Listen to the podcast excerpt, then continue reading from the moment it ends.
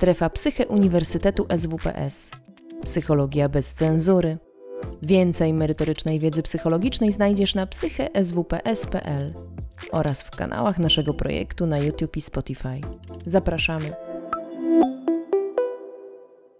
Przede wszystkim chciałam Państwu bardzo serdecznie podziękować za zaproszenie, bo zawsze to jest z jednej strony miło Państwa spotkać, zobaczyć, co też Państwa interesuje i jak Państwo patrzycie na pewne zagadnienia, a dwa, to nieustająco, o ile chodzi o zaburzenia osobowości, są one czymś, co mnie fascynuje i cały czas, pomimo tego, że już jakiś czas się zajmuję tymi zaburzeniami osobowości, one mnie fascynują i coraz bardziej mam taką nadzieję i też takie przekonanie, że coraz bardziej poznaję zarówno zaburzenia, jak i osoby, które na te zaburzenia osobowości cierpią, tak? Czy też je mają, bo może nie tyle same osoby z zaburzeniami osobowości cierpią, co cierpią osoby, które w ich otoczeniu są i dla nich to jest największy problem.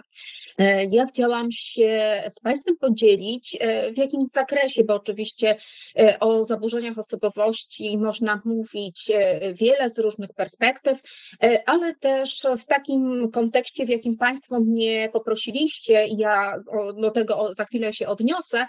Natomiast dlaczego zaznaczyłam obiektywną czy efektowną wiedzą na temat konkretnych zaburzeń osobowości, czyli antyspołecznych, dysocjalnych czy psychopatycznych zaburzeń osobowości, dlatego że bardzo często te zaburzenia są przedstawiane w taki sposób w przestrzeni społecznej jako coś, co wiąże się najczęściej z przestępstwami, z jakimiś nadzwyczajnymi wiadomościami, analizami, które w kontekście właśnie takich wydarzeń są czynione. I to jest taka efektowność zaburzeń osobowości, też taką przeciwwagą, o którą też Państwo mnie prosili.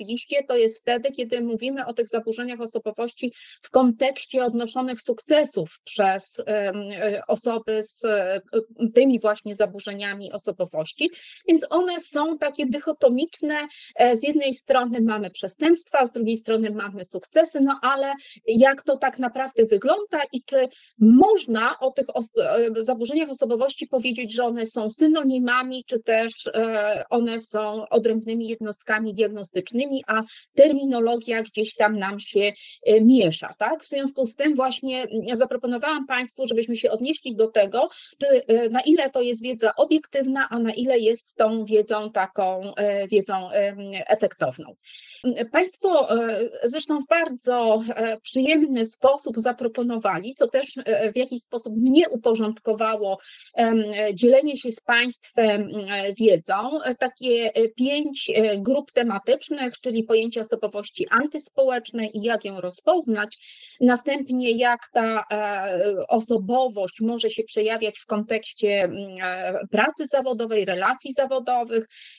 Później Państwo przeszliście, czy też zaproponowaliście, żebyśmy przeszli do takich relacji, jak relacje koleżeńskie, czy relacje, które tworzymy z osobami, czy możemy tworzyć z osobami antyspołecznymi. Wreszcie pojawiły się relacje seksualne, no i na końcu mamy, jak można z takimi osobami współistnieć w życiu, tak? Czyli jak, o czym należy pamiętać i uwzględniać, jeżeli chodzi o osoby antyspołeczne. Ja sobie pozwoliłam troszeczkę rozszerzyć, tak jak Państwu pokazałam w tytule, ponieważ Państwo pisaliście o osobowości antyspołecznej. Ja się też na tej osobowości antyspołecznej skupię, tak?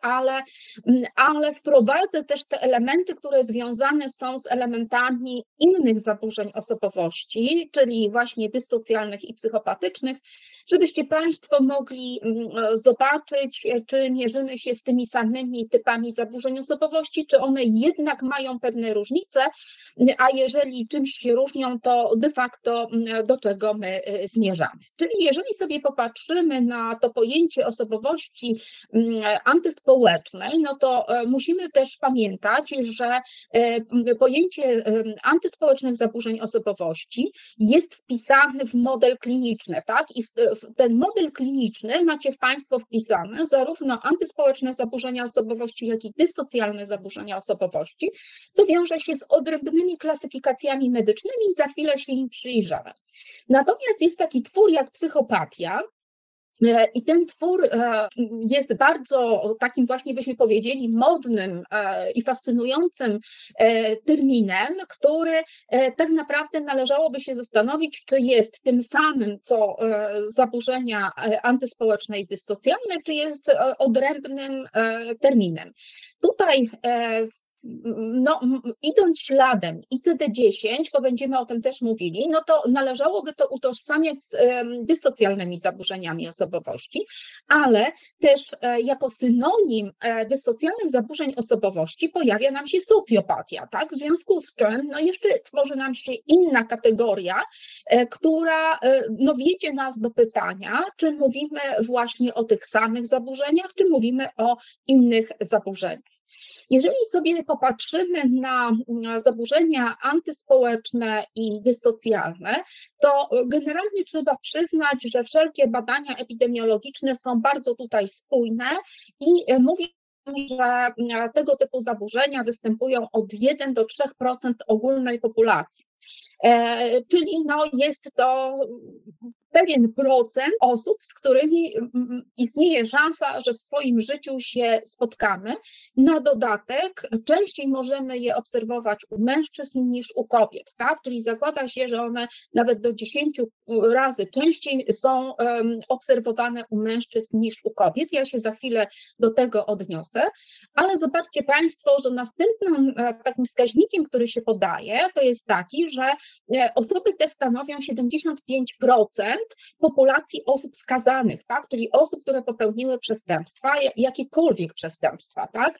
Natomiast ten odsetek zdecydowanie wzrasta tych osób w momencie, kiedy będziemy się przyglądali pewnym kategoriom czynów, czyli czym bardziej czyny będą brutalne, na przykład ze względu na takie czyny jak zabójstwa, rozboje, gwałty, to ten odsetek będzie większy, a jeszcze jeżeli weźmiemy do tego przestępstwa seksualne, no to tam już zupełnie ten odsetek wzrasta i w przypadku sprawców zabójstw seryjnych wynosi nawet 99%, czyli ten wskaźnik jest bardzo wysoki.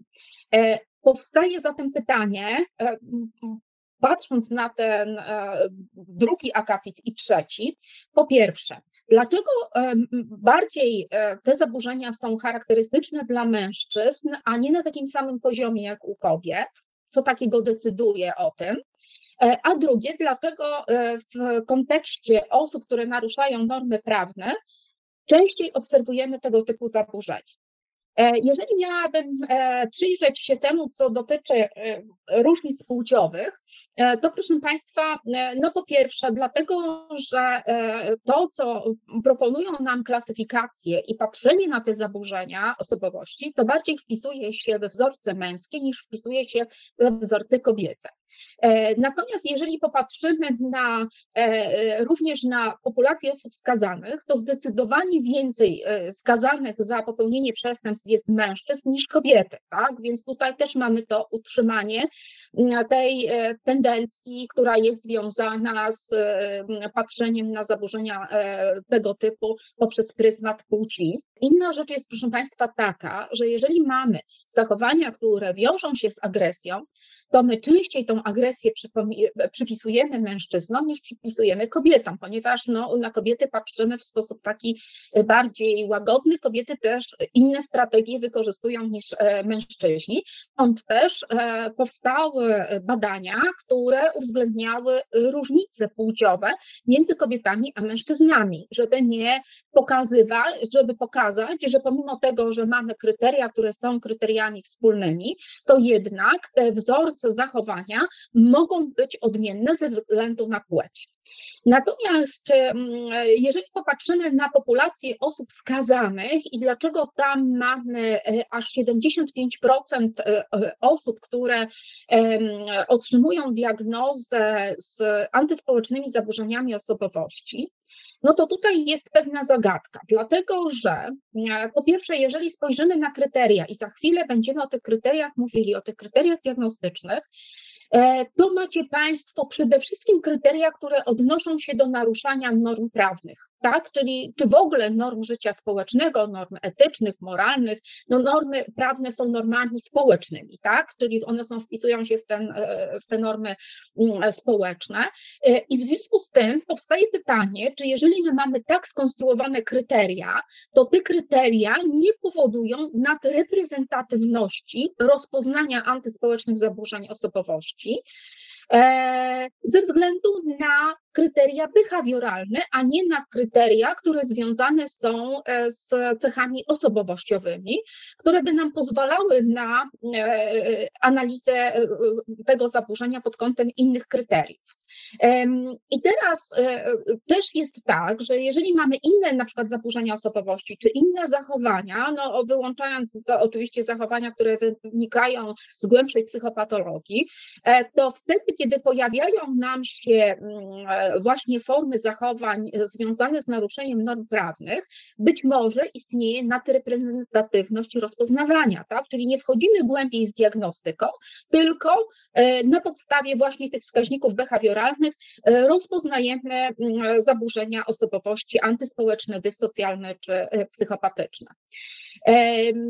Tutaj też powstaje pewna trudność diagnostyczna, dlatego że jeżeli Państwo popatrzycie na analizy czy metody, które są, to do analizy antyspołecznych czy psychopatycznych zaburzeń osobowości, no to w przypadku osobowości antyspołecznej istnieje kwestionariusz Blackberna, za pomocą którego możemy diagnozować nie tylko antyspołeczne, ale inne zaburzenia osobowości, ale już jeżeli sobie popatrzymy na kwestionariusz Hare, no to tam macie Państwo odniesienie stricte do jego dwuczynnikowej koncepcji psychopatii. To jest koncepcja, która została opracowana do badania populacji więziennej, a nie populacji ogólnej, tak?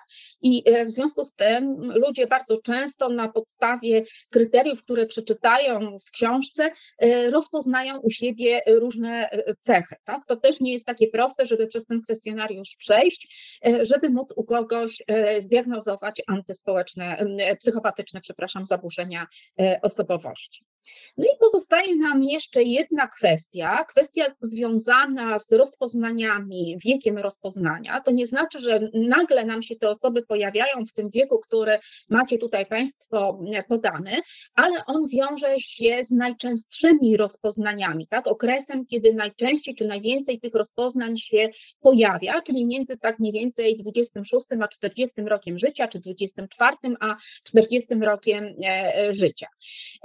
Oczywiście współczesna wiedza mówi nam o tym, że my zaburzenia osobowości możemy znacznie wcześniej rozpoznawać i nie tyle zaburzenia osobowości, ile możemy rozpoznawać pewne cechy, które będą istotne z punktu widzenia przewidywania rozwoju zaburzeń osobowości psychopatycznych czy antyspołecznych. Natomiast tutaj cały czas musimy pamiętać o tym, że istnieją, no po pierwsze, spory związane z tym, czy tą diagnozę już tak wcześnie dawać.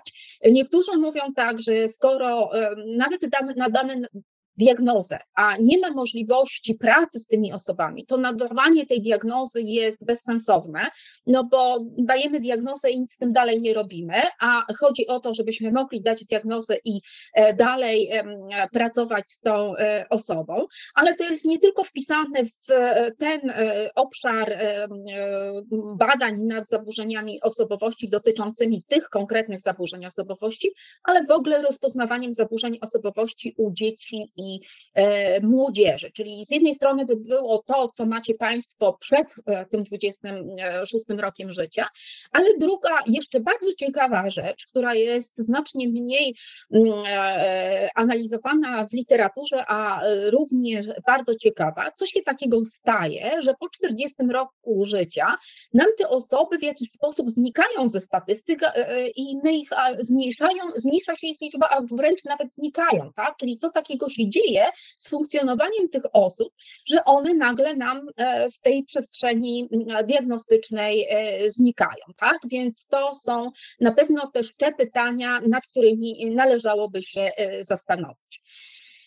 No i teraz powracając do tego, o czym rozmawialiśmy, że jeżeli zwrócimy się ku klasyfikacjom medycznym, czyli zwrócimy się ku klasyfikacji DSM i ICD, to tutaj możecie Państwo prześledzić pewne elementy. Mianowicie pierwszym takim elementem to jest płaszczyzna, którą sobie nazwałam płaszczyzna semantyczna czy płaszczyzna językowa, dlatego że tutaj się nam pojawiają właśnie te terminy antyspołeczne i dyssocjalne zaburzenia osobowości, tak? Czyli no, jeżeli byśmy tak literalnie popatrzyli, no to mamy de facto dwa różne zaburzenia, na które klasyfikacje zwracają uwagę. Druga rzecz to jest właśnie to, co wiąże się z analizą tych zaburzeń osobowości i odpowiedzi na pytanie, czy one są tożsamymi zaburzeniami osobowości, czy też są czymś innym. I jak w związku z tym do tego mają się psychopatyczne zaburzenia osobowości, no bo jak Państwo nawet wpiszecie różne hasła w przeglądarki, to bardzo często możecie zobaczyć taką zależność między antyspołecznymi a de facto psychopatycznymi zaburzeniami osobowości, bo jakoś nam giną w tych przeglądarkach te dyssocjalne zaburzenia osobowości, tak? Czyli najczęściej macie Państwo odniesienie się do antyspołecznych i psychopatycznych zaburzeń osobowości. I w związku z tym, jeżeli sobie popatrzymy na aktualnie obowiązujące klasyfikacje, czyli macie Państwo DSM-5 i w DSM-5 macie Państwo antyspołeczne zaburzenia osobowości, no to w ICD-10 odnajdujemy dyssocjalne zaburzenia osobowości, które mogą być również i są utożsamiane z psychopatycznymi zaburzeniami osobowości.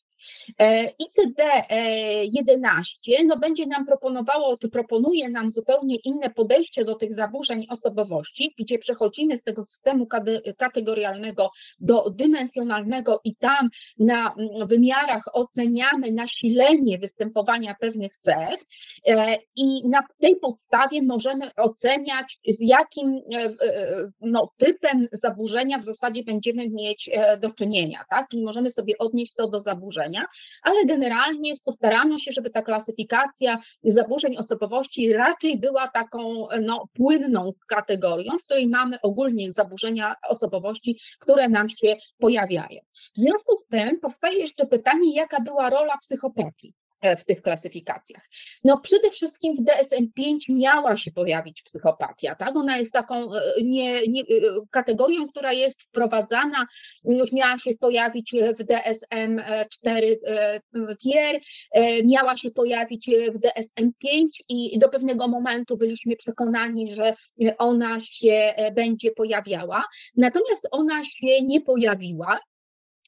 I dalej utrzymywane są te antyspołeczne zaburzenia osobowości, ten termin nam się pojawia. Jaki jest problem z psychopatią? No problem jest taki, proszę Państwa, i tutaj będziemy się zawsze w jakiś sposób spierali, że jeżeli Państwo popatrzycie na różnego rodzaju narzędzia, które się pojawiają do badania zaburzeń osobowości, to one są dedykowane różnym grupom. Tak, i te różne grupy, no tak jak koncepcja chociażby Hare, jest koncepcją dedykowaną tak naprawdę osobom przebywającym w warunkach izolacji więziennej. Jeżeli Państwo weźmiecie inne narzędzia, to one są tak naprawdę dedykowane populacji ogólnej, a jak weźmiemy sobie model triarchiczny, który miał za zadanie połączenie tych koncepcji, które wynikają z odmienności populacji, to okazuje się, że przy pomocy tych narzędzi, które mamy, no nie możemy uspójnić modelu, który by odpowiadał właśnie temu konstruktowi, jakim jest konstrukt psychopatii. I problem właśnie będzie polegał na tym, że jeżeli my nie możemy uspójnić tego terminu, no to powstaje pytanie tak naprawdę, o czym my rozmawiamy, tak? Czego to zaburzenie dotyczy? Czy możemy mówić o jakimś zaburzeniu, które jest specyficzne dla osób naruszających normy prawne? No to sprowadzamy się cofamy się do dyskusji, która mówiła o tym, że możemy określić osobowość przestępczą, tak? Przy czym okazało się, że tej osobowości przestępczej w późniejszym czasie nie możemy określić i nikt z nas współcześnie nie mówi, że ktoś ma osobowość przestępczą, no bo nie ma takiej terminologii i nie używamy tego terminu. Czy osoby antyspołeczne, dysocjalne czy psychopatyczne muszą przebywać w więzieniu? No może być ktoś, kto żyje sobie, ma różne nasilenie tych cech, tak, i wcale nie musi do więzienia trafiać, tak, i tam przebywać. Inna rzecz jest też taka, na ile pobyt w warunkach izolacji więziennej powoduje, że następują zmiany w funkcjonowaniu osób przebywających w tych warunkach i one wtedy zaczynają spełniać kryteria, które są opisane w kryteriach medycznych, tak? Czyli no tutaj powstaje nam wiele pytań i wiele trudności, które z tym się wiążą. No wiąże się to też, proszę Państwa, i ma przełożenie w takim znaczeniu, że jeżeli mamy osoby, które za pewne przestępstwa zostały skazane, to one też zgodnie z obowiązującymi przepisami będą podlegały ocenie ponownie i ta ponowna ocena będzie skutkowała, czy będą mogły wyjść na wolność, czy będą przebywały po odbyciu kary na przykład w takiej placówce jak Krajowy Ośrodek Zapobiegania Zachowaniom Dyssocjalnym, tak? Tam nie macie Państwo wpisane słowa osobowość, tylko zachowania dyssocjalne, czyli inaczej mówiąc KOZZD w Gostyninie, tudzież delegowane do innych ośrodków psychiatrii sądowej oddziały, bo KOZZD już nie daje rady wszystkich pomieścić, tak? W związku z czym no, to są też nie tylko kwestie, które my rozpatrujemy na poziomie teoretycznym, czy analiz, czy badań klinicznych, ale też aplikacyjności tej wiedzy w stosunku do osób, co do których będziemy później zobowiązani, czy jesteśmy zobowiązani podejmować nie tylko działania diagnostyczne, ale działania terapeutyczne, tak? Więc tutaj rodzi nam się wiele problemów, do których będziemy się odwoływali. No i w związku z tym, jeżeli sobie popatrzymy na kryteria diagnostyczne DSM, to najpierw chciałabym Państwu pokazać, że jeżeli my sobie popatrzymy na to DSM-5, w momencie, kiedy były badania robione i próby takiego unowocześnienia tej klasyfikacji, no to zostały wyodrębnione typy zaburzeń osobowości, o których mogliśmy powiedzieć, że one są dobrze też ugruntowane, jeżeli chodzi o naszą wiedzę co do tych zaburzeń i te, które mają słabiej ugruntowaną pozycję w grupie zaburzeń osobowości, czy też ich wyłonienie wiąże się z pewnymi kontrowersjami. No, jeżeli chodzi o antyspołeczne czy antysocjalne zaburzenia osobowości, to one należą do tych, które mają, uważa się za dobrze ugruntowane i które są takimi zaburzeniami, które mają stały opis, są ujednolicone i to, na co jeszcze zwraca się uwagę, że bez względu na to, czyli uwzględniając różnice kulturowe, bez względu na to, czy to będzie Japonia, czy to będzie Polska, czy to będą Stany Zjednoczone, czy RPA, to procent występowania i opis zaburzenia jest stały, tak? Czyli tutaj te warunki kulturowe nie wpływają na to, że zaburzenie może być spostrzegane w zróżnicowany sposób. Teraz, jeżeli popatrzycie Państwo na kryteria diagnostyczne, które proponuje DSM, no to w DSM mamy te antyspołeczne zaburzenia osobowości i tutaj macie Państwo 7 kryteriów.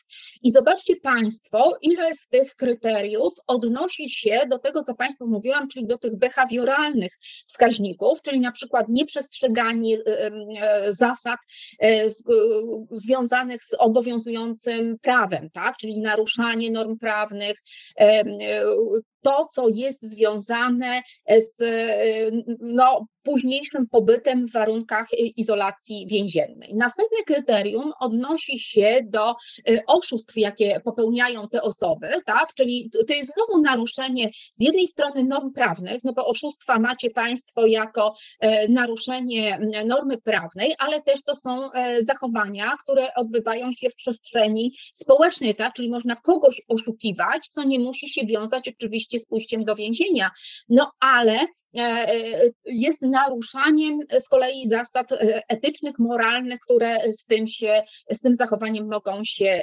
wiązać. Macie Państwo też to, co związane jest z agresywnością zachowania, wchodzenie w takie zachowania, które wiodą czy mogą wieść znowu do naruszania też norm prawnych, jak bójki, napaści, tak? Czyli tutaj rozboje, które mogą się pojawić. Jest też takie kryterium, które nam mówi o lekceważeniu czy też lekkomyślności związanymi z zasadami bezpieczeństwa i to zarówno własnego, jak i innych osób, tak? Czyli tutaj też macie Państwo znowu to naruszanie pewnych zasad i też to, co jest związane z takimi zasadami, które wiążą się na przykład z łamaniem różnego rodzaju zobowiązań, tak? Czyli niedopełnianiem pewnych rzeczy i one też odnoszą się tutaj do takich kwestii jak środowisko pracy czy zobowiązania finansowe, jakie te osoby zaciągają.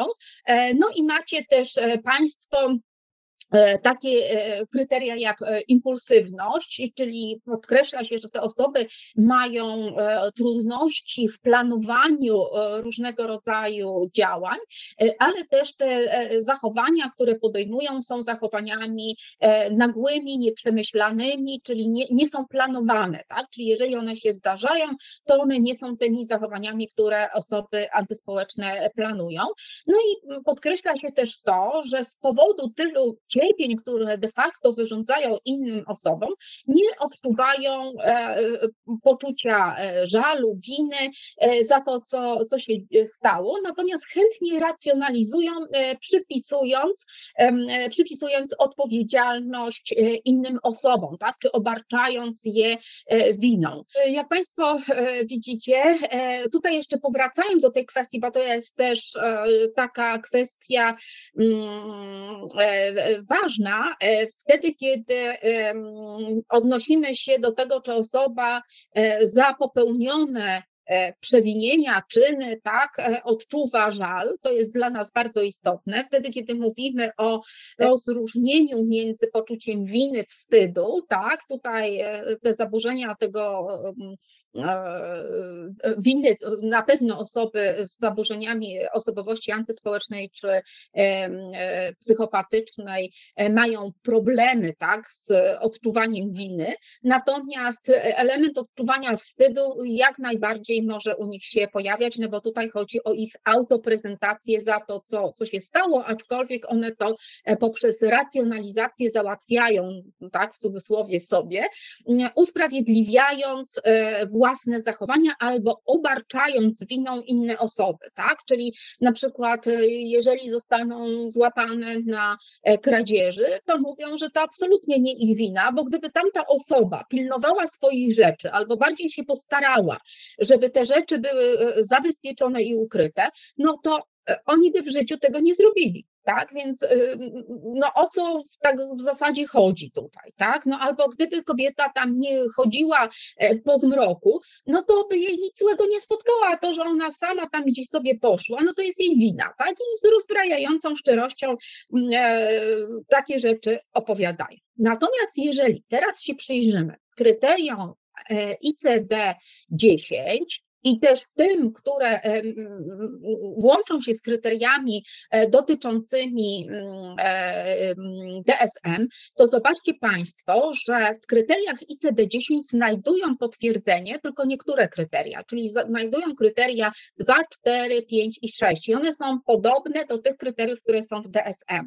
Natomiast ICD-10 jeszcze dwa kryteria tutaj nam prezentuje, to jest to kryterium, które związane jest z kryteriami 1 i 3, czyli wtedy, kiedy macie Państwo zaznaczone, że osoby, które są osobami dysocjalnymi, nie uwzględniają uczuć, tak? Czyli tutaj macie Państwo zwrócenie się ku tym kryteriom, które są kryteriami psychologicznymi, wewnętrznymi i mówią jeszcze o jednej rzeczy, że osoby dysocjalne to są osoby, które nie potrafią utrzymać związków z innymi osobami, tak? Czyli mówią nam tutaj, odnoszą się do tych deficytów, które są deficytami budowania relacji i utrzymywania tych relacji, tak? Bo z jednej strony co innego jest budowanie relacji, a co innego jest utrzymanie, bo można tą relację zbudować, natomiast niekoniecznie trzeba się w tą relację angażować i chcieć ją podtrzymywać, tak? I to jest też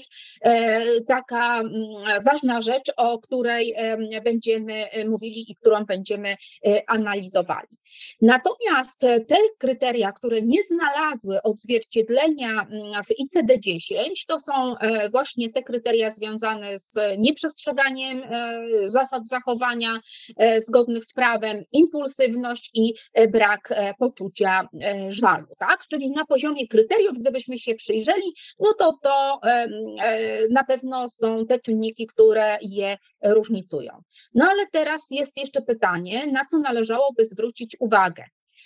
No otóż, proszę Państwa, jeżeli popatrzymy sobie na to, na co należałoby zwrócić uwagę, no to przede wszystkim należałoby popatrzeć na to, że jeżeli patrzymy w ogóle na rozwój zaburzeń osobowości, to dla nas istotnymi cechami będą funkcje, które te zaburzenia osobowości mają, tak, i jakie pełnią funkcje te zaburzenia osobowości, jakie mamy cechy, jakie kształtują cechy te zaburzenia osobowości, bo to też jest bardzo istotne, i jaka jest organizacja osobowości, tak, czyli jak Państwo popatrzycie na definicję zaburzeń osobowości, to my mówimy o funkcjonalnych i strukturalnych obszarach, które ulegają zaburzeniu, czyli inaczej mówiąc, jeżeli popatrzymy na zaburzenia osobowości, to jest to nic innego jak względnie trwałe zahamowanie rozwoju tej osobowości,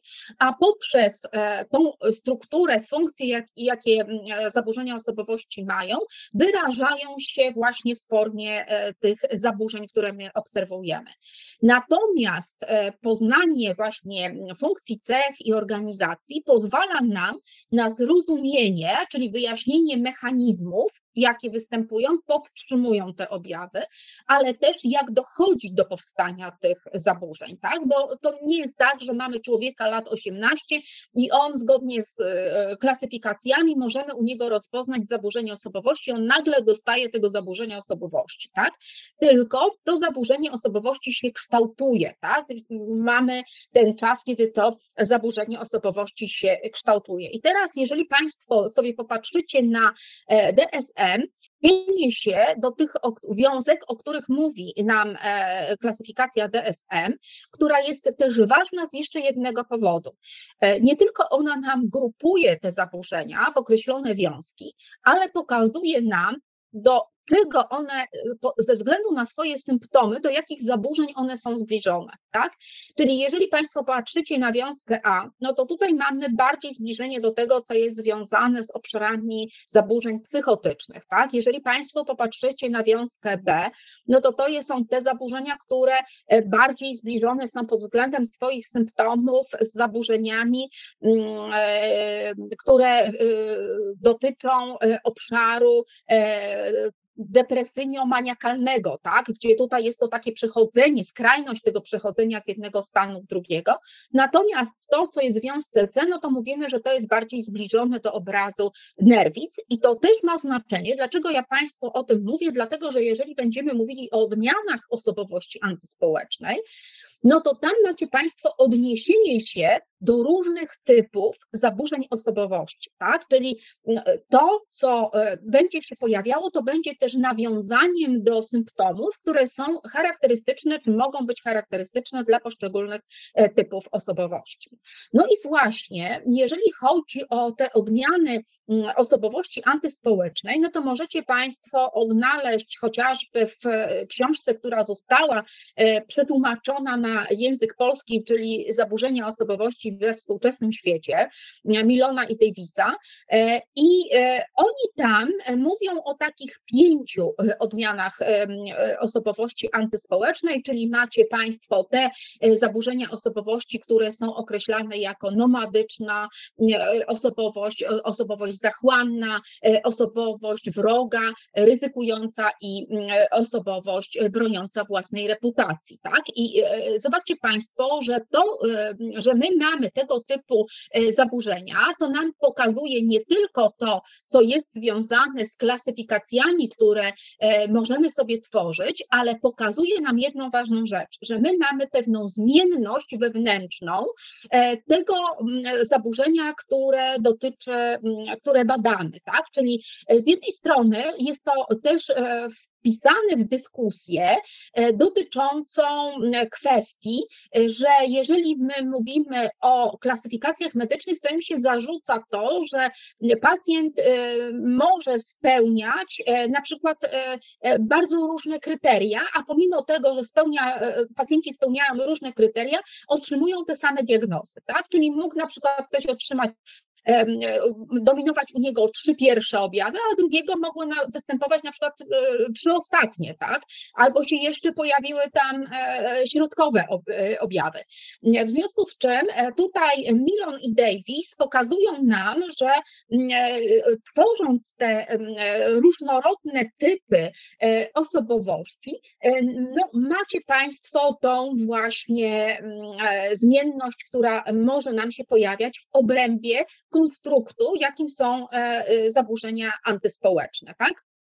Oni tutaj oczywiście też nawiązują do pewnych cech, które mogą występować, które mogą się wiązać z poszczególnymi typami, czyli na przykład właśnie jak macie Państwo tą osobowość nomadyczną, no to tutaj oni akcentują cechę osobowości schizoidalnej i unikającej, tak? Czyli wtedy, kiedy mamy to takie no, izolowanie się, stąd też mówią o tym, że osoby te żyją na takich obszarach zewnętrznych społeczności, tak? Że one się za bardzo nie angażują w to życie społeczne. Macie Państwo też tą osobowość wrogą, gdzie oni odnoszą się do osobowości sadystycznej i osobowości paranoicznej. Tutaj też trzeba pamiętać, że jeżeli Państwo sięgniecie do książki Millona, no to tam macie nawiązanie do osobowości sadystycznej, ponieważ wtedy, kiedy jeszcze opisywał Millon, tutaj trwała dyskusja, czy to możemy mówić o osobowości sadystycznej, czy też o tej osobowości sadystycznej nie możemy mówić. Stąd też tam Państwo macie osobne rozdziały poświęcone osobowości sadystycznej i masochistycznej, które zostały później usunięte z klasyfikacji medycznych i bardziej te terminy sadystyczne i masochistyczne wiążą się z patrzeniem na rozwój psychoseksualny i też sposób zaspokajania potrzeby seksualnej, tak? Czyli jeżeli mówimy o analizie zachowania seksualnego, to mówimy pod kątem albo prawidłowości bądź nieprawidłowości wyboru obiektu seksualnego albo prawidłowych bądź nieprawidłowych sposobów zaspokajania potrzeby seksualnej. No i tutaj te formy zaspokajania sadystycznego i masochistycznego będą wpisane właśnie jako te nieprawidłowości zaspokajania potrzeb, sposobów zaspokajania potrzeby seksualnej. Czyli to jest to, ale jeszcze mamy odniesienie się do koncepcji Kernberga, tak? Bo Kernberg, tworząc swoją koncepcję zaburzeń osobowości, w nurcie, bo o ile Millon i Davis nawiązują do różnych oczywiście nurtów wyjaśniających zaburzenia osobowości, ale przede wszystkim takim dominującym jest ten nurt ewolucyjny, ku któremu oni się skłaniają, to o tyle koncepcja Kernberga jest koncepcją psychodynamiczną, tak? I Kernberg, tworząc swoją koncepcję, uwzględniał również to, co jest zawarte zarówno w nurcie psychodynamicznym rozumienia, wyjaśniania, tworzenia się tej osobowości, ale też odwoływał się do swojego wykształcenia, czyli wykształcenia medycznego, i stąd też, analizując zaburzenia osobowości, on uwzględnia zarówno czynniki biologiczne, czynniki psychologiczne i czynniki społeczne, tak? Czyli to nie jest tak, że tylko się zatrzymują na pewnej grupie analiz. No i jeżeli byśmy mieli popatrzeć na koncepcję Kernberga, to ona wyrasta, tak jak Państwu zaznaczyłam, z koncepcji psychoanalitycznych, psychodynamicznych, zgodnie z którymi to koncepcjami do pewnego momentu w ogóle nie uwzględniano osobowości psychopatycznej, bo tam się nie mówi o antyspołecznej, tylko psychopatycznej, dlatego że przede wszystkim ona była utożsamiana z osobowością narcystyczną, tak? I nawet jeżeli Państwo przeczytacie książkę profesora Pospisila, to tam Państwo odnajdziecie takie porównanie, że korzeniem duszy psychopaty jest narcyzm, tak? Czyli jest to taka podstawa, na bazie której tworzy się ta osobowość psychopatyczna. Później oczywiście analizując różne poziomy organizacji osobowości, Kernberg umieszcza osobowość antyspołeczną, bo on odwołuje się tutaj do tej koncepcji, do modeli medycznych, umieszcza ją w poziomie organizacji osobowości borderline, tak? Czyli na tym najniższym poziomie, w zasadzie wiodącym do psychotycznego poziomu organizacji osobowości, tak? Czyli jako tą taką najbardziej zaburzoną strukturę osobowości. I zobaczcie Państwo, że jeżeli popatrzymy na to, jak ta osobowość antyspołeczna jest analizowana, czy też psychopatyczna, no to ona się rozciąga, tak? Od pewnych zachowań antyspołecznych, które mogą się przejawiać właśnie w owych psychozach, po już bardzo wyodrębnione i ściśle określone antyspołeczne zaburzenia osobowości czy psychopatię. I też zobaczcie Państwo, że pojawiają nam się tutaj te elementy związane z narcystycznymi zaburzeniami osobowości, związanymi z antyspołecznymi zachowaniami, tak? Czyli tutaj jest to właśnie to odbicie tych koncepcji, które mówią nam o zależności pomiędzy narcystycznymi a antyspołecznymi czy psychopatycznymi zaburzeniami osobowości. No i mamy też ten konstrukt, który związany jest z psychopatią, i jeżeli my sobie popatrzymy na psychopatię, no to ona też uwzględnia pewne elementy, które oczywiście są związane z elementami dotyczącymi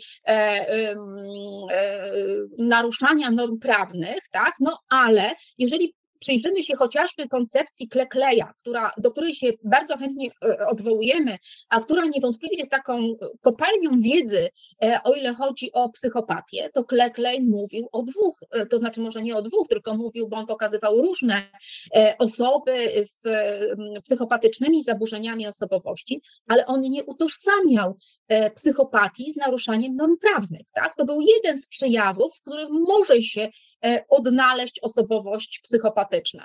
Natomiast też mówił o osobach, które osiągają sukcesy i są bardzo skuteczne w funkcjonowaniu w społeczeństwie, tak? Czyli ten obraz funkcjonowania osób psychopatycznych jest bardzo zróżnicowany, tak? No i tutaj macie Państwo z jednej strony właśnie ten hedonizm, który się pojawia, z drugiej strony to, co jest bardzo istotne, czyli tą zdolność mimicznego wyrażania emocji i symulowania pewnych uczuć, ale też macie Państwo to, co jest związane z trudnością tych osób, czyli takim ich tendencją do natychmiastowego zaspokajania ich potrzeb, tak? Czyli jeżeli one nie mają zaspokojonej potrzeby, no to wtedy usilnie dążą do tego, żeby ta ich potrzeba została szybko zaspokojona. To, co też jest charakterystyczne, to tak jak Państwu powiedziałam, osoby psychopatyczne są w stanie bardzo dobrze symulować stany emocjonalne, ale ta symulacja tych stanów emocjonalnych wynika z tego, że te osoby uczą się na poziomie poznawczym, tak? Natomiast nie uczą się tego wyrażać czy doznawać w sensie emocjonalnym, takim, w jakim my jesteśmy do tego przyzwyczajeni. No i teraz, tak jak Państwu już mówiłam, Hare mówi o dwóch takich czynnikach, mówi o czynniku emocjonalno-interpersonalnym, czyli to jest ten czynnik pierwszy, natomiast czynnik drugi jest czynnikiem behawioralnym.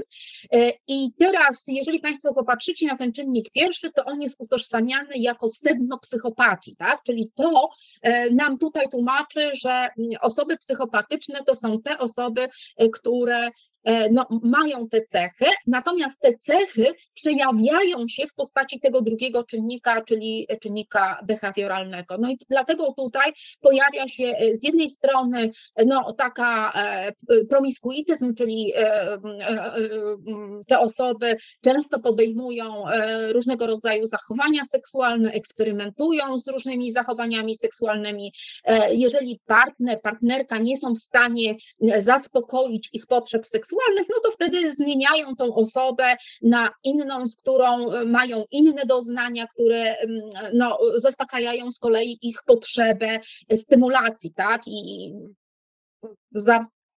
zapobiegają nudzie, której te osoby doświadczają. Więc zobaczcie Państwo, że tutaj też ten sposób funkcjonowania tych osób jest bardzo różnorodny, ale też no nawet jeżeli popatrzymy na te kryteria, to macie też Państwo odwołanie się do tego czynnika rozwojowego, no bo co prawda jest to w kontekście przestępstwa, ale popełnienie przestępstwa jako nieletni, tak? Czyli zwrócenie uwagi na to, co też Państwo możecie znaleźć w klasyfikacjach medycznych, czyli no, pojawiające się zaburzenia zachowania w przypadku tych osób.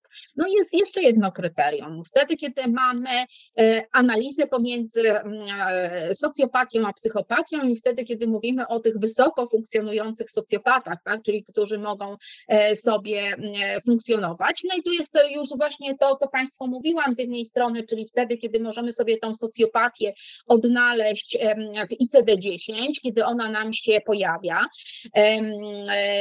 I o ile antyspołeczne zaburzenia osobowości odnajdujemy w klasyfikacjach, to de facto w DSM-5 tylko mamy antyspołeczne, w ICD-10 mamy nieco więcej, ale też mamy, proszę Państwa, publikacje, które się zajmują rozróżnieniem antyspołecznych i psychopatycznych zaburzeń osobowości i one nam mówią o tym, że psychopatia tak naprawdę jest jednym z przejawów, tak? Czyli tutaj Fowler, Lilienfeld, Patrick zwracają właśnie uwagę na ten aspekt i zwracają też uwagę na owe dwa czynniki, czyli afektywne i interpersonalne deficyty, które u tych osób się pojawiają i które no, sprawiają, tak jak powiedziałam, przede wszystkim nam, a nie tyle tym osobom problemy.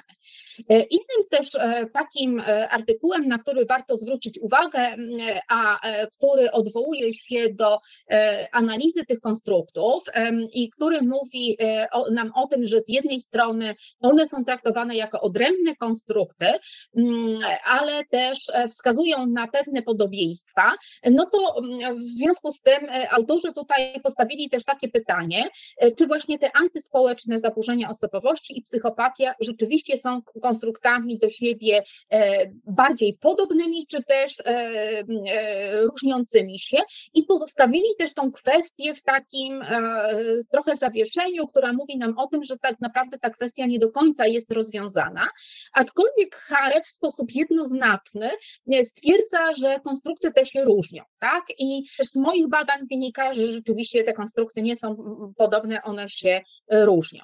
Natomiast u Millona możecie Państwo znaleźć taką próbę odpowiedzi na to, czy one są takie same, czy są różne.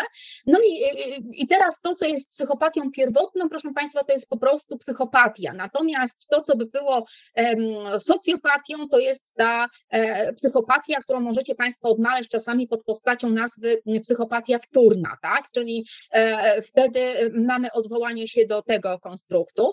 Natomiast jeżeli Państwo popatrzycie na pozostałe terminy, które nam się pojawiają, no to tymi terminami, które nam się tutaj pojawiają, to macie Państwo osobowość antyspołeczna i osobowość narcystyczna, czyli zobaczcie Państwo, że znowu wracamy do osobowości narcystycznej. No i też bardzo często, jeżeli my patrzymy na osobowość narcystyczną, no to my mówimy w ten sposób, że osobowość narcystyczna to jest taka osobowość, na którą jak popatrzymy sobie chociażby w przekazie, no to macie Państwo, że narcyz ma to lusterko i się przegląda w tym lusterku, czy tam w tafli wody i nie ma nikogo wokół narcyza.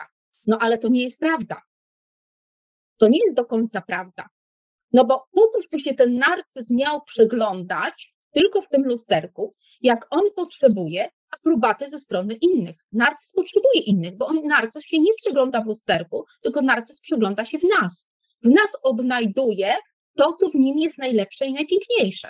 Tak? Stąd też na przykład możecie Państwo usłyszeć w wypowiedziach tych osób, w zasadzie wypowiedziach, dyskusjach, jeżeli prowadzicie Państwo z narcyzem, to narcyz zawsze będzie mówił tak, ale na przykład ja to mam dopiero problem, tak? Twój, no owszem, może jest jakiś, ale w porównaniu z moim, tak? No twoje dziecko owszem odniosło sukces, ale moje to dopiero odniosło sukces, tak? Czyli tutaj musi też narcyz mieć tego typu bodźce, które są dla niego potrzebne, tak? Natomiast tutaj dla osób psychopatycznych czy antyspołecznych sama rywalizacja może być bardzo istotna. I teraz, jeżeli się porównuje psychopatów i socjopatów, no to odkrywa się różnego rodzaju czynniki, które mają za zadanie potwierdzenie różnic między nimi, tak? Czyli jeżeli macie Państwo osoby psychopatyczne, to bardziej upatrujemy tych czynników, które związane są z czynnikami dotyczącymi czynników biologicznych, genetycznych, a konkretnie temperamentu, tak? Stąd też jak Państwo popatrzycie na koncepcje dotyczące badań u dzieci, to tam się pojawia właśnie koncepcja temperamentu i ona jest określona mianem trudnego temperamentu, tak, że dziecko przejawia trudny temperament i ten trudny temperament jest takim czynnikiem, który wiedzie go, czy może go wieść do rozwoju zaburzeń osobowości. No to ja powiem tak, ja nie lubię tego określenia, dlatego że temperament jaki jest, to każdy z nas ma i widzi, tak, i po prostu mamy różne typy temperamentu. Natomiast tak naprawdę ten temperament stanowi wyzwanie dla otoczenia, tak? Ponieważ oni mają duże zapotrzebowanie na stymulację, często podejmują różnego rodzaju aktywności, nie kończą tych aktywności, w związku z czym nad takim dzieckiem trzeba zapanować i zacząć kanalizować jego uwagę i energię, żeby ono nie zaczynało i nie porzucało wielu rzeczy, tak? Czyli wymaga specyficznej też pracy z tym dzieckiem, w związku z czym, jeżeli też patrzymy na oddziaływania terapeutyczne, to one nie mogą obejmować wyłącznie dziecka, tylko muszą obejmować również jego środowisko, jego rodziców. Natomiast w socjopatii patrzymy na te czynniki, które bardziej związane są z czynnikami środowiskowymi i wychowawczymi, tak? Czyli tutaj oczywiście, jeżeli popatrzymy na to, to one się wzajemnie ze sobą, tutaj te czynniki środowiskowe i wychowawcze będą wiązały. Natomiast środowiskowe to są między innymi te czynniki, które związane są z różnego rodzaju trudnościami, tak?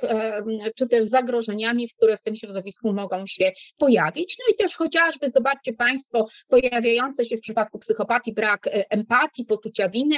Ja tylko tutaj Państwu chciałam powiedzieć, że jeżeli mówimy o braku empatii, no to musimy pamiętać o tym, że to nie jest tak, że ktoś nie ma empatii, tylko pytanie, czy on ma prawidłowo rozwinięty komponent emocjonalny i poznawczy, tak? W przypadku psychopatów mamy rozwinięty bardzo dobrze komponent poznawczy, czyli oni się uczą, dlaczego dla nas dane uczucia są ważne, co one w nas wywołują, natomiast oni tego nie przeżywają, tak? Czyli dla nich jest ważne, żeby się dowiedzieć i oni się tego uczą, że na przykład jeżeli pociągniemy Kasię za włosy, to sprawi jej ból i Kasia będzie płakać. Więc co zrobić, żeby na przykład Kasia zrobiła coś takiego, co dla nas jest ważne? No to jeżeli my cieszymy Kasię, to Kasia się z nami emocjonalnie do nas przybliży, więc łatwiej będzie Kasią na przykład manipulować, co jest dla tych osób charakterystyczne, tak? Natomiast w przypadku osób socjopatycznych zobaczcie Państwo, że tutaj się z kolei pojawia więcej takich odnośników, które wiążą się z naruszaniem norm i w związku z tym tutaj odnosimy się bardziej do tych czynników. Natomiast już tak kończąc też ten wątek dotyczący diagnozy, no to tutaj zobaczcie Państwo, że jeżeli sobie popatrzymy na te kryteria, które związane są z naruszeniem norm, reguł i zasad, to są takie kryteria, które mówimy, że no, są to takie trochę jałowe kryteria, tak? No jałowe dlatego, że one nie przybliżają nas do tego zaburzenia, jak możemy je analizować, tylko my analizujemy to, co związane jest z behawiorem i w związku z tym no, nie możemy na tej podstawie chociażby przewidywać zachowania tych osób. Trudno jest też w stosunku do takich, bo to jest objaw, tak? Zachowanie jest objawem, podjąć konkretnych działań leczniczych, tylko musimy wchodzić właśnie w te stany emocjonalne, które nam się pojawiają. No i teraz to kolejne pytanie, o które Państwo tutaj prosili, czyli funkcjonowanie osobowości antyspołecznych w relacjach zawodowych. No i ja tutaj często korzystam z takiego przykładu, który zobaczcie Państwo w wypowiedzi, która się pojawia, że uwielbiam psychopatycznych szefów, kiedy już odejdzie się z firmy, w której miało się z takim do czynienia, przestaje on być powodem licznych biegunek i porannych wymiotów, a staje się zabawnym wspomnieniem i służy jako fantastyczny przykład do opowiastek przy winie. Przy podstawowych umiejętnościach narracyjnych opowiada się o nim równie dobrze jak o nieudanych ekipach remontowych.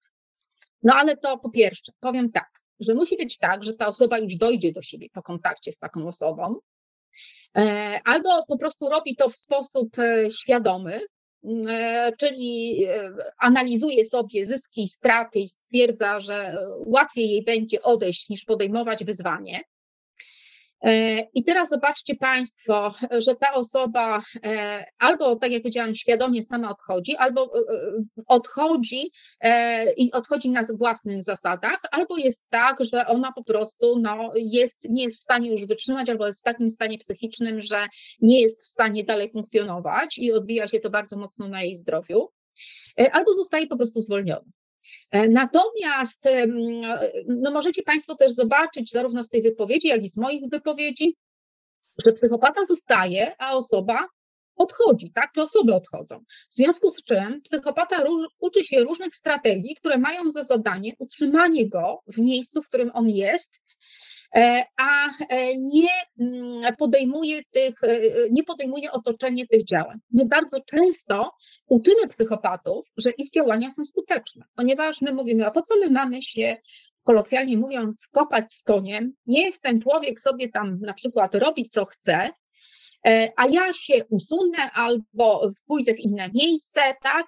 Albo jeszcze pomogę mu, żeby awansował i poszedł dalej. Czyli dla psychopaty jest to informacja, że te działania są skuteczne, które, tak jak Państwu powiedziałam, my bardzo często wzmacniamy, ponieważ my nie chcemy ponosić kosztów emocjonalnych i innych kosztów związanych z wchodzeniem w relacje z tymi osobami. Tak? I stąd się bierze ich skuteczność, czasami bardzo mocno demonizowana, że oni są bardzo skuteczni. No, zależy jak na to popatrzymy, z której perspektywy właśnie popatrzymy. I ja chciałam Państwu jeszcze powiedzieć jedną rzecz. Jeżeli my sobie popatrzymy na osoby antyspołeczne czy osoby psychopatyczne, bez względu na to, na chwilę odrzućmy tą dyskusję, czy one są takie same, czy one są różne, to musimy pamiętać też o tym, że ze względu na cechy, które te osoby posiadają, one w pewnych sytuacjach, w pewnych warunkach mogą być osobami bardzo pożądanymi i bardzo skutecznymi. Dlatego, że są to osoby, które mają wysokie zapotrzebowanie na stymulację. Są to osoby, które nie przewidują konsekwencji swoich działań, tak? Czyli nie biorą ich pod uwagę. Może nawet są w stanie przewidzieć, ale no nie są one dla nich istotne w kontekście ich zachowania. Najważniejsze jest to, żeby zrobić coś, co jest na przykład ekscytującego. I w związku z tym, jeżeli popatrzymy na opisy osób, które na przykład w warunkach wojennych były osobami bardzo skutecznymi, to analiza biografii tych osób dowodziła, że one miały wiele cech, które odpowiadały cechom, które my współcześnie określamy jako cechy antyspołeczne czy cechy psychopatyczne. Tak? Dlatego, że to im pozwalało podejmować wyzwania, na które inne osoby się nie decydowały. Tak? Natomiast no, już później było gorzej z funkcjonowaniem w takiej rzeczywistości, no bo po prostu jeżeli jesteśmy codzienności, tak? Ponieważ jeżeli jesteśmy przyzwyczajeni do wysokiej stymulacji, no to wtedy, kiedy przechodzimy w tryb takiej przewidywalności codziennego życia, no to nie ma rzeczy, które by nas ekscytowały, do tego podnosiły nasz poziom funkcjonowania do takiego poziomu zapotrzebowania na stymulację jak w warunkach ekstremalnych. Tak? Też zwraca się uwagę, że są to często osoby, które właśnie poprzez to są skłonne naruszać różnego rodzaju normy, co też może być takim czynnikiem popychającym do rozwoju społeczeństw. I w związku z tym, no tutaj się Millon właśnie mówi, że to są właśnie ci tacy nieustraszeni poszukiwacze przygód, którzy kwestionują tak różnego rodzaju zakazy, to, co związane jest z tym przeżywaniem tego ryzyka, jest dla nich nie czymś, co jest, do czego oni unikają, a do czego dążą, tak? No i w związku z tym też te osoby bardzo często odpowiadają takiemu stereotypowi właśnie męskości, czyli podejmowaniu ryzyka.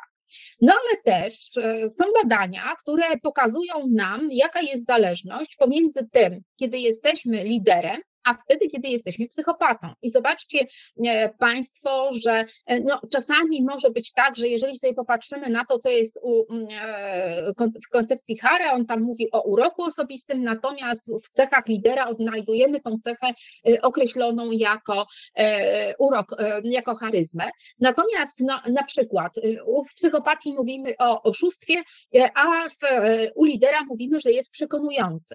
Tak? Czyli zobaczcie Państwo, że też ta nomenklatura, która nam się pojawia, jest zróżnicowana, ale też badania pokazują nam, że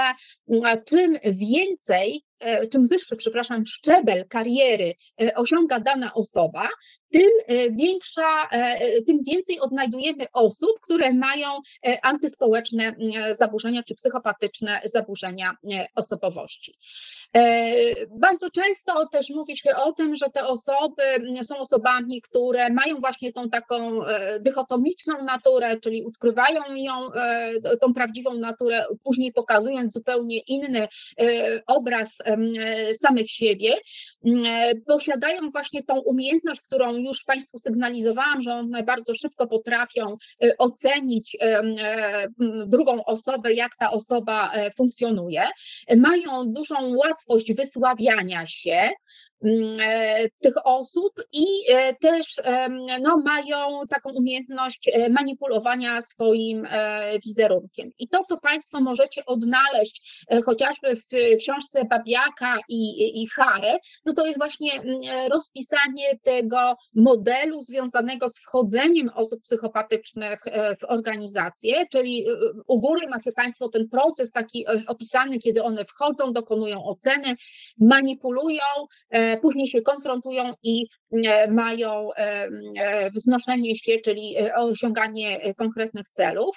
Innymi słowy, osoba psychopatyczna może często nam się jawić jako osoba, która jest niezwykle przyjazna, która oferuje nam załatwienie wielu rzeczy, pomoc w wielu rzeczach i może przez lata wyglądać jak nasz przyjaciel, po czym w którymś momencie okazuje się, że chociażby przez informacje, które od nas zdobyła, w które się zwierzyliśmy tej osobie, ona wykorzysta przeciwko nam, tak? Które się obrócą przeciwko nam, nas wyeliminuje, nie ma z tego tytułu żadnych wyrzutów sumienia, nie wiąże się emocjonalnie i to powoduje, że my zostajemy z kłopotem, bo my jesteśmy związani emocjonalnie, natomiast ta osoba, dla niej to nic nie znaczy, natomiast nam jest bardzo trudno zrozumieć ten element, który jest z tym związany. Te osoby też potrafią znajdować w swoim środowisku tak to, co stosując nomenklaturę Babiaka i Hare, patronów, którzy się nimi opiekują i w momencie nawet, jeżeli przyjdzie grupa osób, czy przyjdzie jakaś osoba i poskarży się na, w cudzysłowie, naszego psychopatę, to te osoby nie są w stanie uwierzyć, że ta osoba może się tak zachowywać i przypisują wtedy złe cechy tym osobom, czy złe intencje tym osobom, które przychodzą i o tym informują, tak? Czyli tutaj psychopata też dba o ten element. To, co jest też ważne w ich funkcjonowaniu, to to, że oni potrafią izolować osoby od siebie, tak? Czyli skłócać te osoby, a jeżeli mamy skłócone osoby, to te osoby skłócone nie chcą się komunikować między sobą, natomiast psychopata lawiruje między tymi osobami i w ten sposób funkcjonuje. Natomiast co ciekawe, Boddy mówi o antyspołecznych zaburzeniach osobowości w miejscu pracy i opisuje te osoby jako osoby, które często naruszają właśnie dyscyplinę, ale też jako osoby, które mogą stosować różnego rodzaju formy przemocy wobec swoich współpracowników. Zarówno tę przemoc będą stosowały w stosunku do współpracowników, jak i mogą w którymś momencie tą przemoc zastosować do swoich przełożonych. Mówi też o tym, że te osoby stosują bardzo często tak zwaną wojnę podjazdową, zwłaszcza wtedy, kiedy znajdą się w sytuacji, w której coś na nich pracodawca będzie chciał wymusić. Ale też Boddy mówi w którymś momencie, wkłada w taki worek osoby socjopatyczne, psychopatyczne, antyspołeczne i dysocjalne i zwraca z kolei tutaj uwagę na to, że osoby te chcą kontrolować inne osoby i też prezentują różnego rodzaju zachowania agresywne, które zarówno mogą być widoczne dla innych osób, ale też mogą być, tak szczerze mówiąc, takimi zachowaniami, które niekoniecznie muszą być w bardzo jawny sposób demonstrowane, natomiast wiodą te osoby do sukcesu, który jest związany z sukcesem zawodowym. Natomiast tutaj też ukazał się taki bardzo ciekawy artykuł, który wiąże skłonności antyspołeczne, psychopatyczne z kreatywnością i który pokazuje nam to, że osoby, które mają większą skłonność do kłamania, są bardziej kreatywne w odróżnieniu od tych, które są prawdomówne, tak? Czyli to nie znaczy, że to zacznijmy od tego momentu kłamać, to będziemy bardziej kreatywni albo to w sobie wyrobimy w jakiś sposób, tylko po prostu no, takie są też fakty wynikające z analizy zachowania tych osób, jak również z rozwiązywania, wynikające z rozwiązywania różnych zadań, które te osoby prezentują.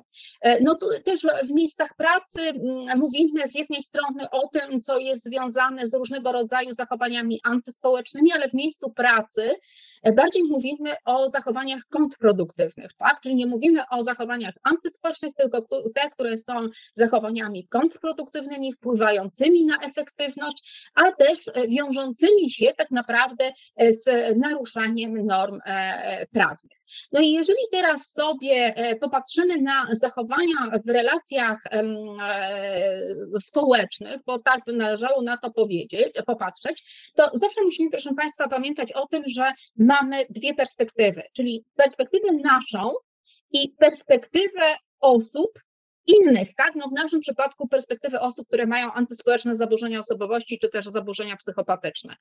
I teraz no, osoby, które z tych swoich perspektyw patrzą, no to oceniają to, jakie mają korzyści z bycia w relacji, ale jakie też szkody się wiążą w relacji bycia z osobą antyspołeczną, czy inną osobą, tak? No jeżeli my sobie popatrzymy na osoby antyspołeczne, no to my mamy tutaj przewagę tego, co wiąże się ze szkodami, tylko pytanie, dlaczego pomimo tego, że my wiemy, i tak jest, i na przykład przekonujemy się o tym, że tak jest, że się te osoby wcale nie zmieniają, jednak wchodzimy w te relacje i dajemy się uwikłać w różnego rodzaju sytuacje, których doświadczamy w relacjach z osobami antyspołecznymi.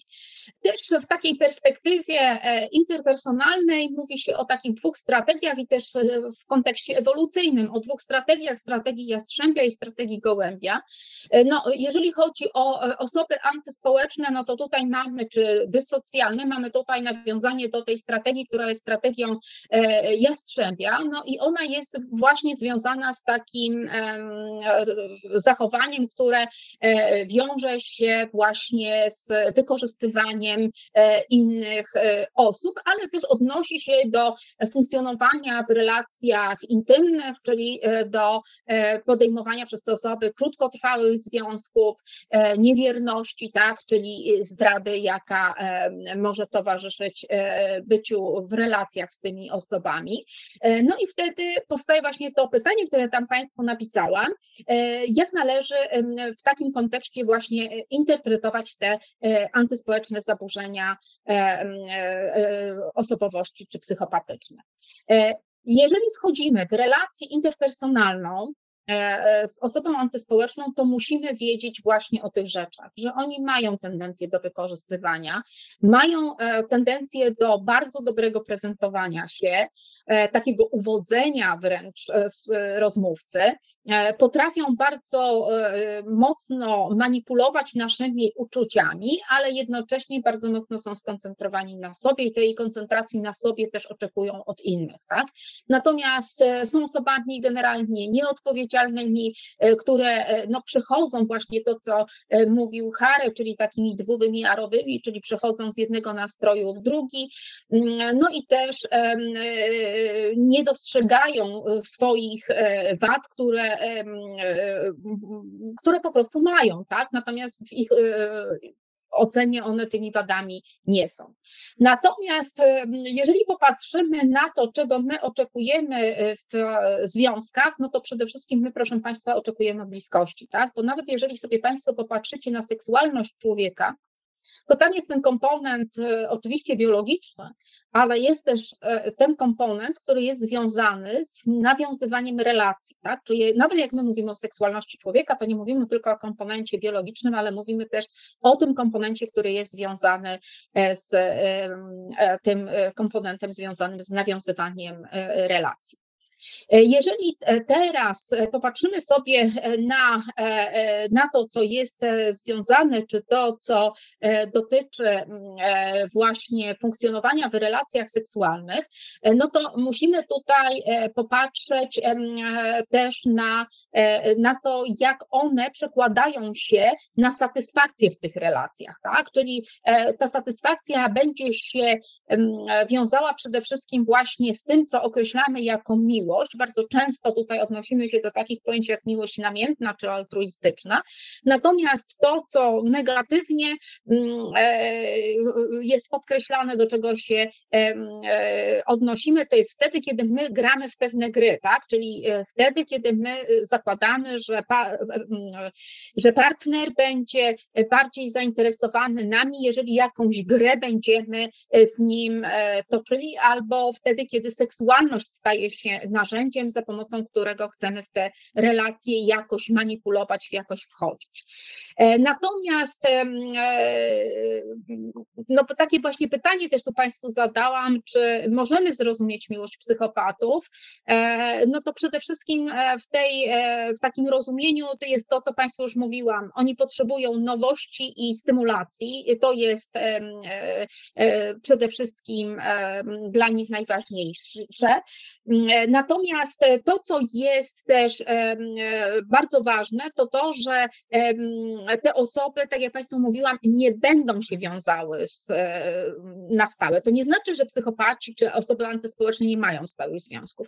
One mają stałe związki, ale też wynika to z analizy pewnych korzyści bycia w relacji, tak? Po co te związki są im potrzebne, a jednocześnie może być tak, że taka osoba psychopatyczna jest w stałym związku, utrzymuje ten związek, ale tak go sobie organizuje, żeby mieć jeszcze inne związki gdzieś po kolei, tak? Czyli jeżeli sobie właśnie tutaj odwołamy się do tej potrzeby afiliacji, no to jeżeli jest miłość, no to określamy, że mamy do czynienia z sytuacją, gdzie mówimy o miłości dwóch osób, no to jest to właśnie to pragnienie podtrzymania. Natomiast wtedy, kiedy pojawia się w związku lęk, no to mamy tendencję do redukcji zagrożenia, tak, które nam się pojawia, co może powodować, że będziemy wchodzili w bardzo silne relacje zależnościowe po to tylko, żeby utrzymać ten związek.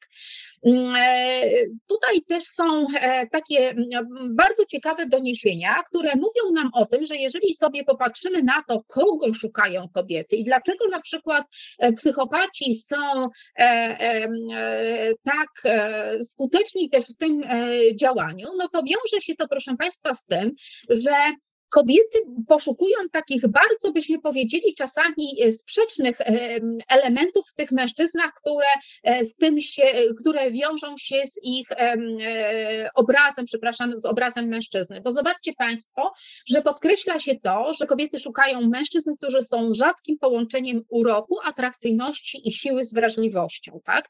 Czyli no, taki, no, można powiedzieć, obraz idealny. W związku z tym, no, okazuje się, że kobiety poszukują takich mężczyzn, którzy łączą zarówno w sobie siłę, jak i łagodność, tak? No to można powiedzieć, że właśnie takim pożądanym obiektem jest taki mężczyzna, którego można określić jako łagodnego brutala. Natomiast jak też Państwo popatrzycie na pewien model, który tworzy się, jeżeli chodzi o budowanie relacji przez osoby psychopatyczne, no to zobaczcie Państwo, że osoby te oczywiście budują tą relację, natomiast te relacje niosą skutki określone dla partnera czy partnerki, tak? I to powoduje, że jeżeli mamy negatywny rozwój tej relacji, no to tutaj będą się pojawiały takie elementy jak właśnie zaborczość, zazdrość, porzucenie, gniew i miłosne uzależnienia, tak? Czyli wtedy, kiedy tutaj będzie nam się rozwijała przemoc w relacji, ale też może być tak, że ten rozwój tej relacji będzie relacją pozytywną, tak? No tutaj mówimy o tym, że nasilenie tych cech będzie w dużej mierze decydowało o tym, ale też odpowiedź partnera, partnerki na to, co będzie się działo. I już ostatni, proszę Państwa, slajd, rady. Rada jedna, bo ja tylko Państwu napisałam jedną radę i wydaje mi się, że ona jest najważniejsza. Jak można sobie radzić z tymi osobami i jak można je poznać? Przede wszystkim, proszę Państwa, wiedząc, z czym mamy do czynienia, jakie są mechanizmy działania tych osób i naprawdę bardzo mocno się kontrolować. I to nie jest prawda, że psychopata to jest jakaś osoba czy antyspołeczna, która lata, nie wiem, z nożem, siekierą czy czymś innym po okolicy, tylko to są osoby, które bardzo często postrzegamy jako niezwykle miłe, niezwykle przydatne nam, oferujące pomoc, nawet jak ich nie poprosimy. Także kłopot nasz jest taki, żeby... No nie możemy być nieufni do wszystkich, tak? I podejrzewać wszystkich o złe intencje, ale na tym właśnie polega trudność z osobami psychopatycznymi, antyspołecznymi czy dysocjalnymi, że trudno nam z tym całym bagażem doświadczeń, który mamy, poradzić sobie z właściwą oceną ich zachowania i skutkami, jakie mogą z tego wynikać. Ja dziękuję Państwu za uwagę. Bardzo dziękujemy za wygłaszenie bardzo ciekawego wykładu i przechodzę do pierwszego pytania. Pyta pani Agnieszka, z czego wynika nieumiejętność utrzymania relacji w tym typie zaburzeń? Czy jest to lęk, poczucie braku potrzeby, czy frustracja? Pani Agnieszko, przede wszystkim tutaj zwraca się uwagę na to, co Państwu mówiłam, że te osoby potrzebują bardzo dużej stymulacji w tych relacjach, tak? Czyli, bo rozumiem, że Pani pyta, dlaczego te osoby nie są w stanie utrzymać, tak? Dobrze zrozumiałam, Panie Pawle? Tak, te osoby. Mhm. W związku z czym, no, z jednej strony to jest tak, że one potrzebują dużej stymulacji, z drugiej strony jest, proszę Państwa, tak, że one w którymś momencie swojego życia zostały osobami, które byśmy powiedzieli, że są emocjonalnie zaniedbane. W związku z czym one się nauczyły, że inni nie są źródłem zaspokajania ich potrzeb i pewności i stabilności, i bycie w relacji z innymi wiąże się z jakimiś negatywnymi konsekwencjami dla nich. W związku z tym, chcąc uniknąć tych negatywnych konsekwencji, oni też nie przywiązują się, bo to chodzi o zrozumienie tego mechanizmu, że oni nie przywiązują się do innych osób i czasami wolą nawet pierwsi wyjść z relacji, żeby nie doświadczyć porzucenia, tak, po raz kolejny. To też wiąże się z tym, że czasami osoby, które są w relacjach z osobami psychopatycznymi, mogą doświadczyć czegoś takiego, że ten związek jest taką fluktuacją od bardzo silnego wiązania się emocjonalnego po na przykład burzenie tego związku, tak? I takie jakby testowanie, czy osoba, która jest z nami w relacji, utrzyma się w tej relacji, czy też jest niegodna tego, żebyśmy w tej relacji z nią byli, ponieważ ona no, nie gwarantuje osobie antyspołecznej, czy tam psychopatycznej, czy dyssocjalnej stabilności. I to są dwa takie główne mechanizmy, które się z tym wiążą. Dziękujemy za odpowiedź. Jest jeszcze kolejne pytanie. Czy w przypadku, gdy osoba jest świadoma swoich antyspołecznych postaw, odczuwa ich negatywne dla siebie konsekwencje i decyduje się na leczenie terapeutyczne, czy możliwa jest zmiana? Mam na myśli nauczenie się odczuwania żalu i empatyzowania. Ja powiem tak, oczywiście terapie jak najbardziej są możliwe, tak? I mówimy o różnych terapiach, które mają różną skuteczność, chociażby terapie poznawczo-behawioralne są bardzo dobrymi terapiami. Natomiast, proszę Państwa, pytanie, ja bym podstawiła pierwsze pytanie, dlaczego ta osoba chce się uczyć empatyzowania, tak? Bo przede wszystkim jest tak, że osoba antyspołeczna, jeżeli nie ma potrzeby, to ona nie przychodzi na terapię. Prędzej przyjdzie jej otoczenie. Osoba antyspołeczna przychodzi wtedy, kiedy ma jakiś cel, tak? Czy to na przykład uniknięcie odpowiedzialności karnej w jej ocenie, tak? Czy coś innego, co wydarzyło się w jej życiu. Natomiast generalnie to są osoby, które, no mówię, nie przychodzą. Natomiast ja bym się bardzo zdziwiła, gdyby ta osoba w pierwszych słowach kontaktu powiedziała mi, że chce popracować nad swoją empatią, tak? Bo oni będą mieli inne na pierwszy rzut oka problemy, które będą zgłaszali, czyli na przykład te, które wynikają z relacji, tak? Czyli że nie wychodzi im w relacjach partnerskich albo nie wychodzi im w relacjach z pracy, inni są zazdrośni o ich sukcesy.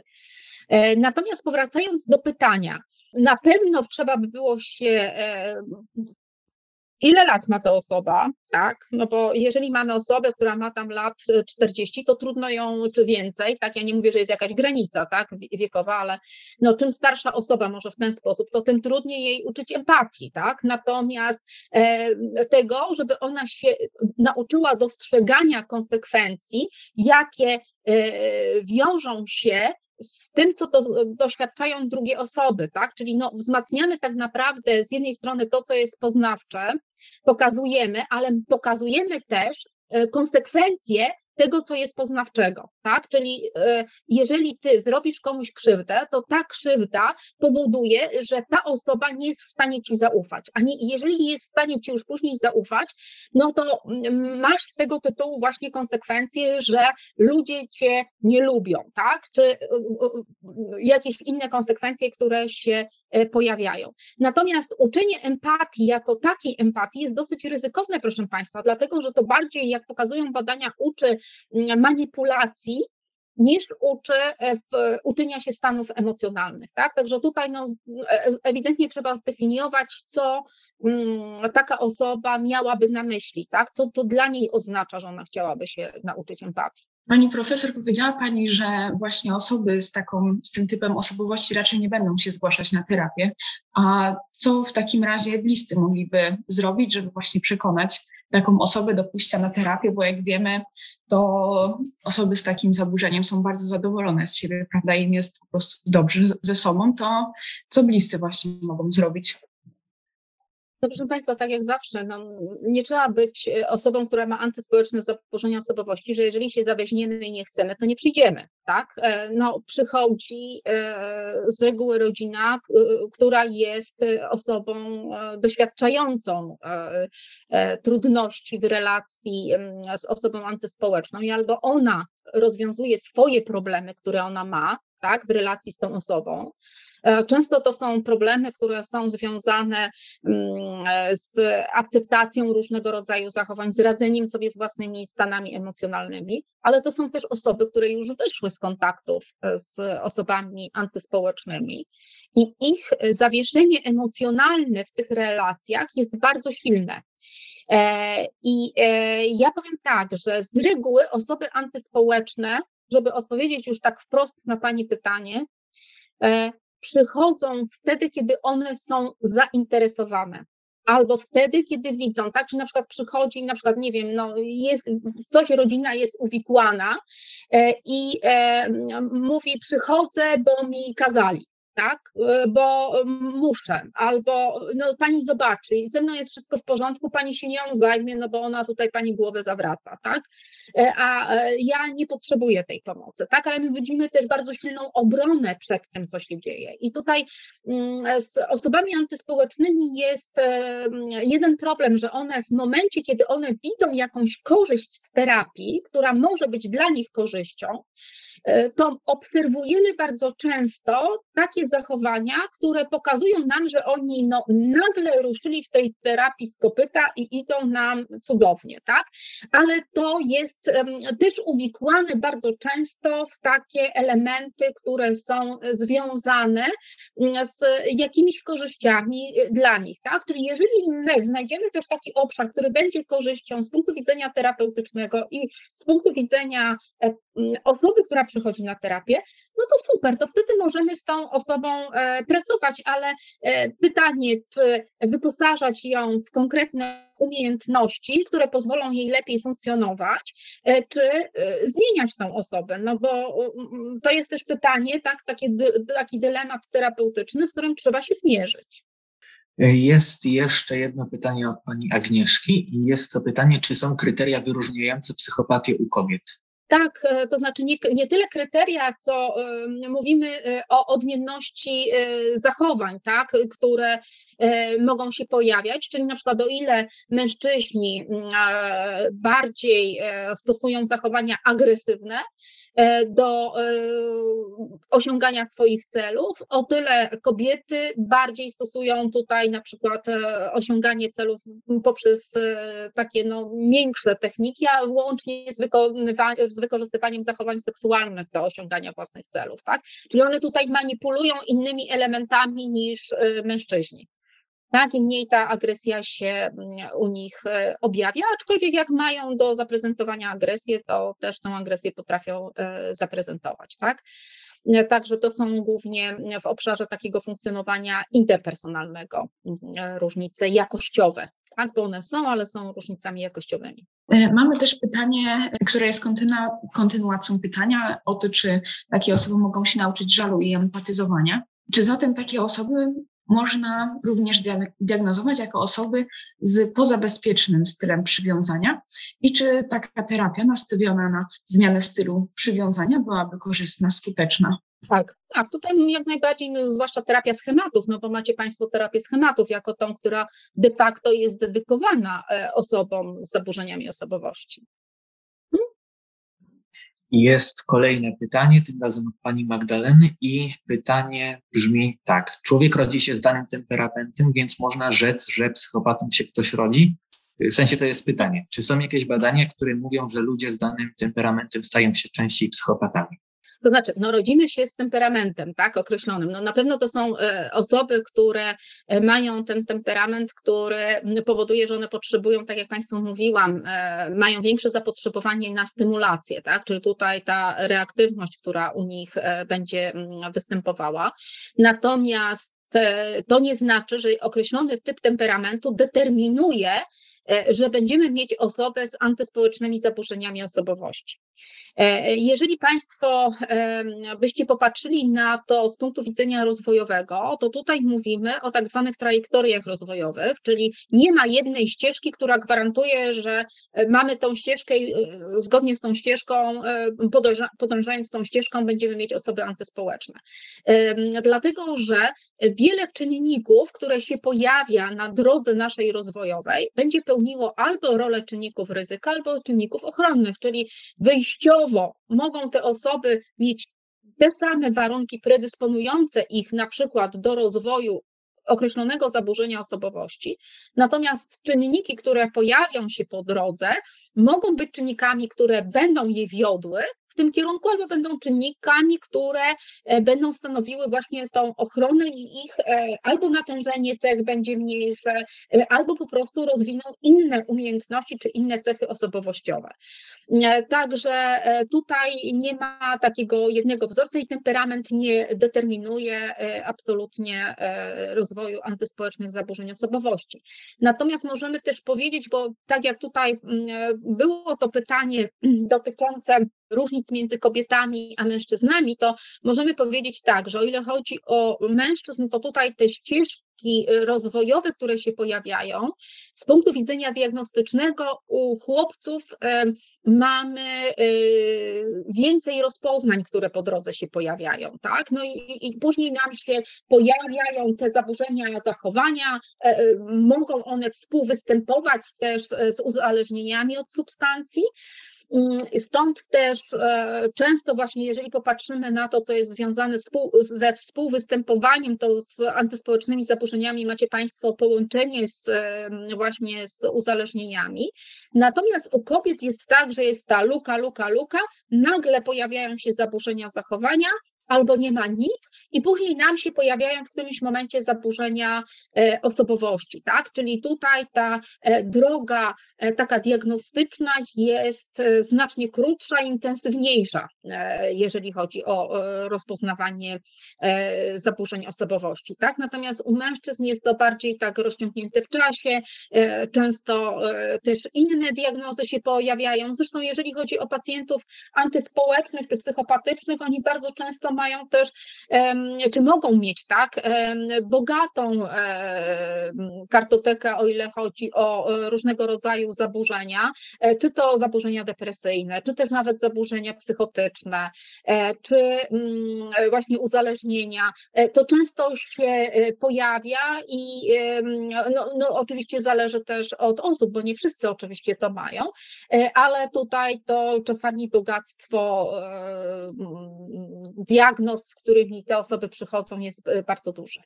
Nawiązując właśnie do tego pytania o temperament i też do tego, co Pani powiedziała podczas wykładu, że rozwój takiego właśnie antyspołecznego zaburzenia osobowości możemy zdiagnozować dopiero po 26 roku życia, prawda? Czy są jakieś czynniki... Przepraszam, klasyfikacje mówią, że po 18, tak? Natomiast najczęściej diagnozy zaburzeń osobowości w ogóle, tak? Pojawiają się nieco później, dlatego że diagności zostawiają sobie tą furtkę, żeby jeszcze zobaczyć, co będzie się działo, tak? Czyli ja napisałam tam Państwu i powiedziałam, że najczęściej te diagnozy się pojawiają w tych przedziałach wiekowych. Mhm.